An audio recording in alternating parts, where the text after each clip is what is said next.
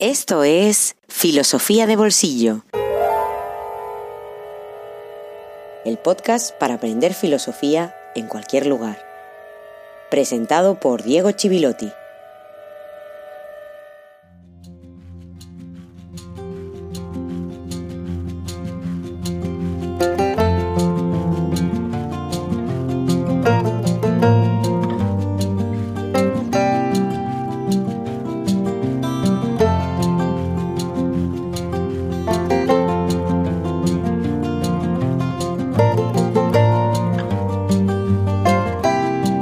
Días, buenas tardes o buenas noches y feliz jueves filosófico número 81. Un episodio dedicado a Carlos. Gracias Carlos por tu apoyo y bienvenido al episodio que te dedico.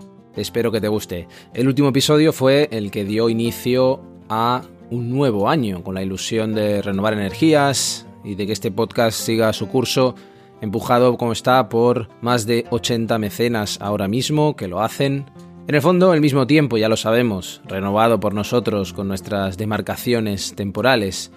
Pero eso no le quita ningún valor, al contrario.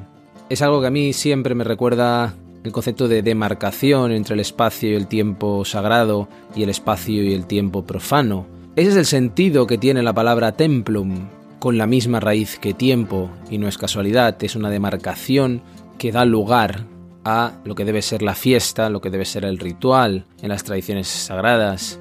También es un espacio y una cosmología que separa el inframundo, el supramundo, donde al mismo tiempo la fiesta es un corte, donde cortamos ese tiempo de trabajo, el tiempo profano por excelencia. Es cierto que ahora parece que solo tengamos tiempos profanos, pero en el tiempo del ocio es cuando se reúne la comunidad, cuando se realiza un rito, cuando sacrificamos a lo que es más elevado, a los dioses, decían los antiguos, lo mejor que hay en nosotros, donde ofrecemos lo que los dioses nos han dado o lo que ya es propiedad de ellos desde el alba de los tiempos. En fin, todo esto para reivindicar que celebremos las separaciones entre tiempos, las separaciones entre espacios y para que nos hagamos espacios y tiempos de valor y espero que de calidad sean con este podcast o con otros, con lecturas, dando entrada al pensamiento en nuestra vida.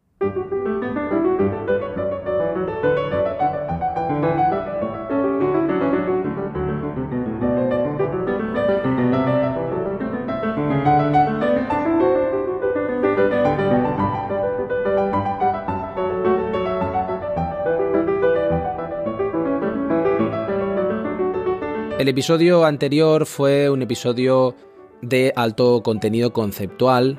Si lo recuerdas, comenzamos con ese paréntesis sobre la memoria, sobre el conocimiento, donde hice algunas apreciaciones que no pretendían ser una lección sobre psicología, que no estoy en disposición de dar, simplemente una invitación a pensar cómo ha ido cambiando el concepto de aprendizaje y de memoria que tenemos, que ya no es el que manejaba Kant, pero sin embargo al mismo tiempo las implicaciones filosóficas de pensarlo son las mismas y en cierto modo seguimos enredados en esas cuestiones desde el planteamiento que hizo Kant y que fue discutido y fue recuperado por muchos después.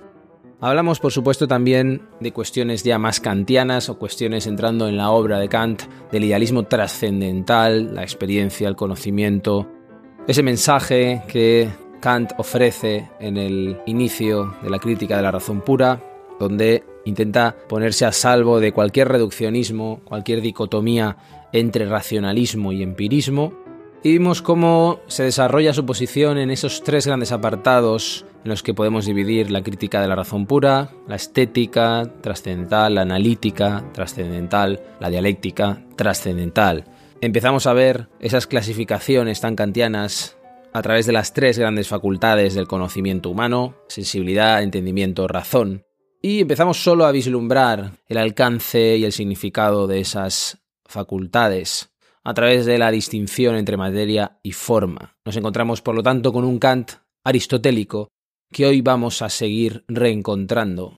Porque en cierto modo, aunque será Hegel al que se le apode el Aristóteles de la modernidad, o al revés, a Aristóteles el Hegel de la antigüedad, Kant comparte con el filósofo de esta gira, con nuestro viejo amigo Aristóteles, muchas, muchas características entre las cuales está el lugar histórico, el lugar desde el que piensa, ese lugar que intenta hacer una síntesis y un resumen de todo lo anterior. Por eso hoy vamos a dar un paso más y vamos a intentar entender el lugar de la crítica de la razón pura y hacia dónde apunta en sus cuestiones fundamentales.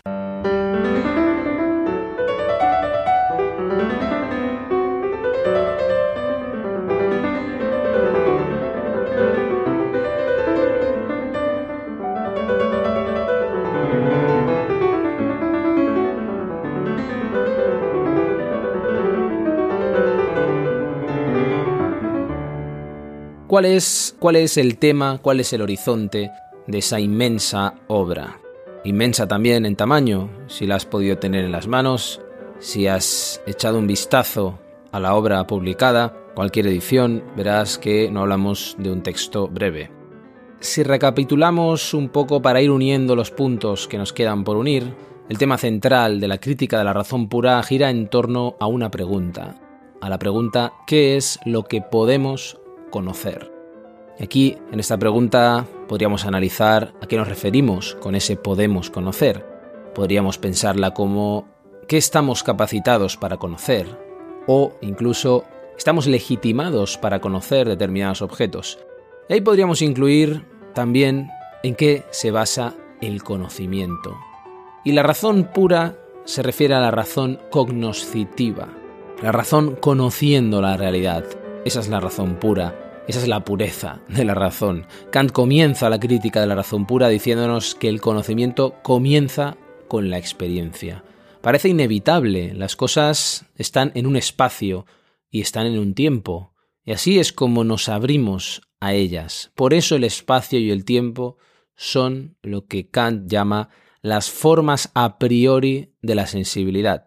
El espacio, la forma a priori de la sensibilidad externa y el tiempo, la forma a priori de la sensibilidad interna. Pero todo esto no quiere decir, por supuesto, que todo sea experimental, para nada.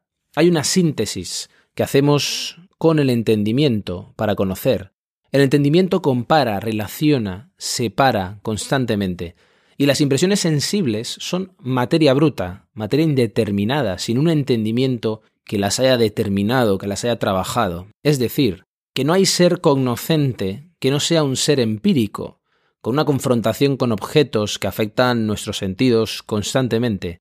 De nuevo, el conocimiento comienza con la experiencia, pero, pero, contra el empirismo, Kant dice, ojo, no procede de ella.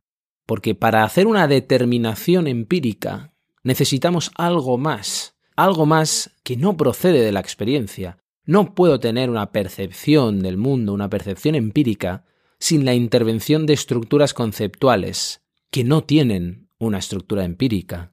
Por una parte, una persona absolutamente aislada de la experiencia no podría ser un ser cognoscente. Pero ojo, por otra, hay algo en el ser humano de conocimiento trascendente. Hemos hablado de esas tres partes que dividen la crítica de la razón pura.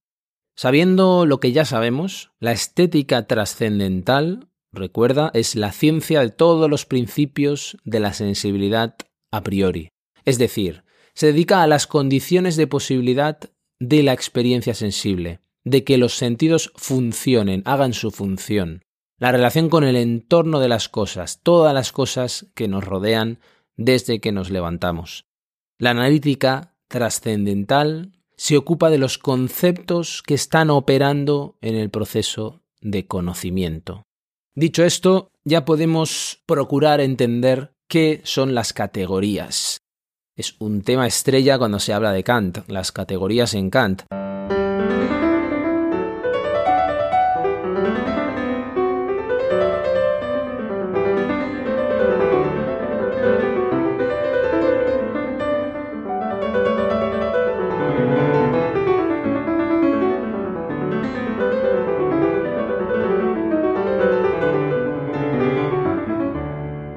Cuál es ese orden en el que se inscriben las percepciones y que da la forma, es decir, la forma del entendimiento del que hablábamos antes.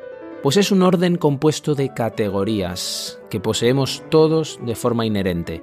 Vamos a ver qué es eso de las categorías, porque las categorías son una de las columnas vertebrales para entender el pensamiento de Kant. También las podréis ver en algunos lugares como conceptos puros del entendimiento. Cuando se refieran a esto se están refiriendo a las categorías. ¿Por qué puros? Puros casi tendríamos que entenderlo como vacíos, es decir, las categorías están vacías, sin los datos de la sensibilidad.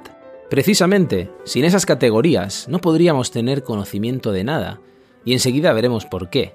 Lo que permiten las categorías es lo que Kant llama la síntesis del entendimiento.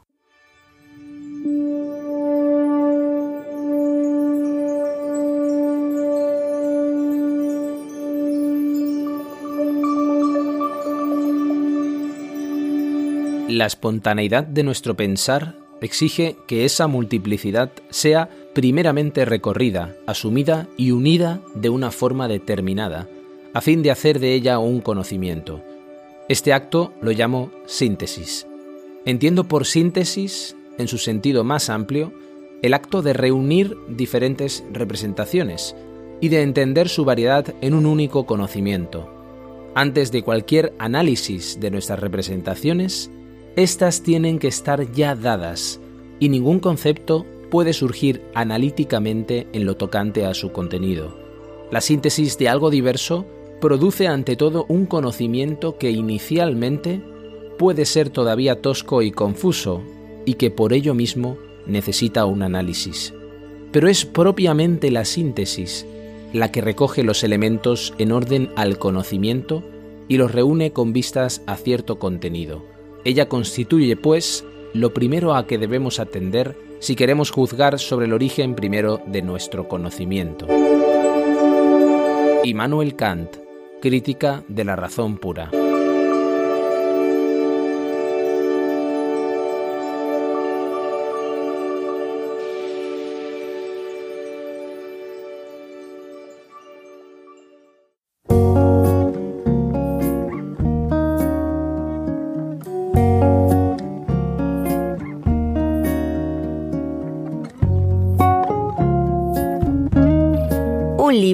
En el bolsillo.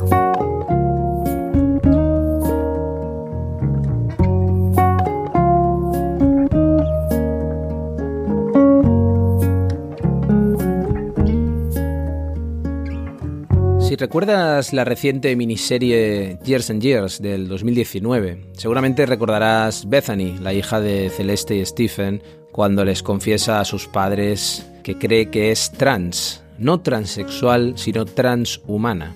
De no ser ficción, sería una predicción excesivamente fantástica para Antonio Dieguez, que en su último libro Cuerpos inadecuados, publicado en Herder, presenta las tesis del transhumanismo y refina los propios argumentos para ofrecer réplicas consistentes. Las bases del discurso transhumanista, por si no las conoces, están perfectamente definidas en las primeras líneas del libro la convicción de que el ser humano está en un soporte inadecuado, su cuerpo biológico, tal como nos ha sido legado por la evolución por selección natural, y que la tecnología puede por fin remediar esa deficiencia. En ese sentido, el transhumanismo considera que ha llegado finalmente la hora de llevar a efecto la separación entre lo que somos en realidad y de forma más auténtica y el supuesto soporte sobre el que se sustenta y de deshacerse del soporte corporal biológico al que no se ve más que como fuente de limitaciones y de sufrimiento. Este Cuerpos Inadecuados, con el subtítulo de El desafío transhumanista a la filosofía, se divide en seis capítulos donde se abordan los diferentes aspectos de los argumentos transhumanistas. En el primer capítulo se hace referencia a la singularidad, un acontecimiento hipotético que consistiría en el aumento de la inteligencia artificial hasta superar la inteligencia humana y tomar el control, con tanta capacidad constructiva como destructiva. El reino sin rivales de la inteligencia artificial es la sobrenaturaleza, en términos orteguianos, de Ortega y Gasset, de espacios virtuales como el famoso meta. En él se destaca uno de los grandes defensores de la singularidad, David Chalmers, y su apuesta por una conciencia y una identidad preservada en una inmortalidad que se basa en la descarga de nuestra mente en una máquina, como si fuera pura información, es decir, en un sistema artificial no orgánico. Dieguez lo que hace es mostrar la exagerada atención que esto ha recibido en base a los resultados de las investigaciones actuales, en base a dónde estamos ahora mismo. En el segundo capítulo, Dieguez aborda los anhelos de inmortalidad del transhumanismo mediante biomedicina y nanotecnología y nos recuerda que ya existen empresas que trabajan en ofrecer una vida de duración indefinida. El tercero diría que es el de mayor sustancia filosófica, porque se dedica plenamente a analizar los supuestos filosóficos del transhumanismo, donde el autor apuesta por aprovechar sí los beneficios de las nuevas tecnologías de forma crítica, pero sin tener por ello que asumir los presupuestos filosóficos de esta corriente, que tienen varios problemas. De hecho, por ejemplo, frente al solucionismo tecnológico, la idea de que la tecnología puede solucionar todos los problemas que hemos creado utilizando la tecnología, el autor reivindica la importancia de una ética digital, con la misma entidad que una bioética, que tiene un papel importante en el cuarto y especialmente en el quinto capítulo. En el cuarto se amplía el foco del ensayo para discutir el concepto esencialista de la naturaleza humana y ofrecer argumentos para decidir si una manipulación tecnológica es censurable o no. En el quinto se hace lo mismo, discutiendo la debilidad de los argumentos que apelan a la dignidad humana para oponerse al discurso transhumanista. Finalmente, en el sexto capítulo se abordan las tecnologías de mejoramiento en animales. Hay un epílogo final donde se hace referencia a la cuestión tras el acontecimiento omnipresente que estamos viviendo, la pandemia de COVID-19, para reivindicar la necesidad de una tecnología que no esté solo al servicio de las élites. En definitiva, y en resumen, Dieguez ha escrito un libro de gran, gran honestidad intelectual y muy relevante para cualquier persona que quiera pensar el transhumanismo y su futuro.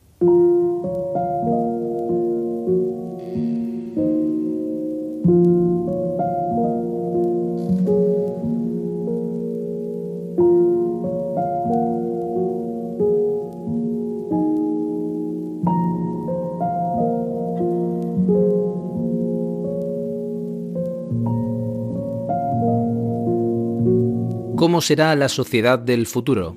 Es la pregunta con la que se llenan cada vez más páginas en los periódicos, con artículos de fondo o con suplementos dedicados al impacto de las nuevas tecnologías. Nadie puede, sin embargo, darle una respuesta segura, y tanto más insegura será la que dé cualquiera cuanto más alejemos en el tiempo las predicciones. Nadie sabe lo que nos espera pasadas dos o tres décadas, los rápidos avances científico-técnicos desalientan a todo el que aspire a ser siquiera un profeta menor. Ese oficio ya no es viable, aunque algunos jueguen a él y cuenten siempre con seguidores. Cuanto más poderosa es nuestra tecnología, más acelera su crecimiento y menos alcance logra nuestra visión. Quizá dentro de 500 o 1000 años los seres humanos hayan sido sustituidos por una especie poshumana, Quizás sean cyborgs integrados perfectamente y con sutil armonía en sus cuerpos semi-artificiales. Quizá no queden en este planeta más que máquinas superinteligentes que contengan muchas mentes humanas integradas como parte de su memoria, pero quizá no haya nada de todo eso, porque la humanidad no haya podido superar una crisis ecológica global o una nueva guerra mundial. A lo sumo, podemos especular, y utilizo esta palabra con la intención de subrayar la precariedad epistémica de este discurso, con lo que puede pasar con cierta probabilidad en el plazo de unos 10 o 20 años, y ya esto supone un gran atrevimiento. En tal caso, si se me permite esa libertad, lo primero que yo diría, casi a modo de apuesta, es que la sociedad del futuro inmediato se parecerá bastante a la nuestra, Existirán desigualdades sociales clamorosas, padeceremos injusticias y conflictos armados. El fanatismo político y religioso generará enfrentamientos. Centros de poder ajenos a un mínimo control democrático ampliarán aún más su influencia. Algunos problemas ecológicos se verán agravados, aunque quizá seremos capaces de paliar otros ya creados. Padeceremos enfermedades y experimentaremos los sufrimientos de la decrepitud física y mental en los últimos años de nuestra vida y los de la muerte al final del camino. La tecnología no habrá eliminado ninguno de estos problemas, y creo que es ingenuo pensar que lo hará. Evgeny Morozov ha hablado con bastante razón de la locura del solucionismo tecnológico, entendiendo por tal la pretensión de que el desarrollo tecnológico pueda traer por sí solo la resolución de todas las penurias y las contrariedades que aquejan al ser humano, y no solo las políticas, las económicas o las sociales, sino también las existenciales, incluyendo la propia muerte. ¿Quién puede creer seriamente en eso? A esto añadiría que seguramente viviremos rodeados de tecnologías aún inimaginables. La inteligencia artificial estará integrada en todos los aspectos de nuestra vida para bien y para mal, y los desarrollos espectaculares de las biotecnologías pondrán en nuestras manos el poder de manipular una parte de la vida en este planeta y puede que hasta el futuro de nuestra propia especie, como predicen los transhumanistas, lo cual generará enormes problemas éticos y políticos a los que habrá que enfrentarse. Veremos, o verán quienes lleguen, cambios radicales, como una vida de duración extendida, pero es casi seguro que no veremos el paraíso en la Tierra que nos anuncian desde Silicon Valley y desde otros lugares económicamente comprometidos con el despliegue de estas nuevas tecnologías. Y no lo veremos por fortuna, porque ese paraíso se parece poco a lo que tradicionalmente se ha venido considerando una vida buena. Antonio Dieguez Cuerpos inadecuados, el desafío transhumanista a la filosofía. Editorial Herder.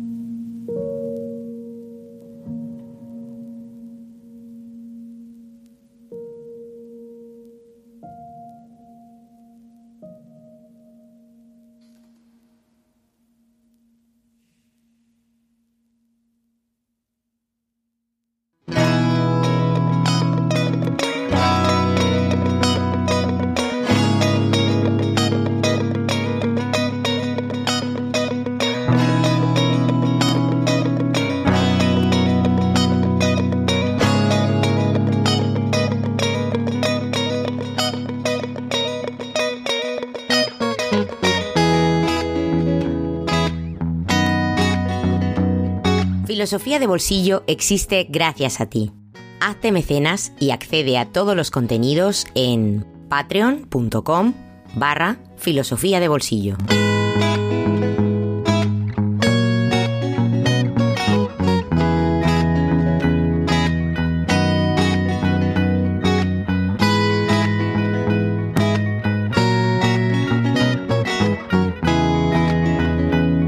Terminamos este episodio 81 y número 14 de esta tercera temporada, estableciendo límites temporales y espaciales, hablando de Kant, pero también con las palabras de Antonio Dieguez resonando en nuestra cabeza seguramente unos cuantos días, hablándonos sobre el presente y el futuro de nuestras sociedades, de nuestra cultura y de ese desafío que representa el discurso transhumanista.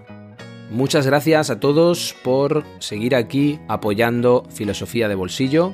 Gracias en especial a Carlos, a quien dedicamos el episodio de hoy, y a todos los fieles a los jueves filosóficos cada semana. Os espero como siempre, como cada jueves filosófico, para continuar en este caso con Immanuel Kant, aquí en Filosofía de Bolsillo. Hasta muy pronto.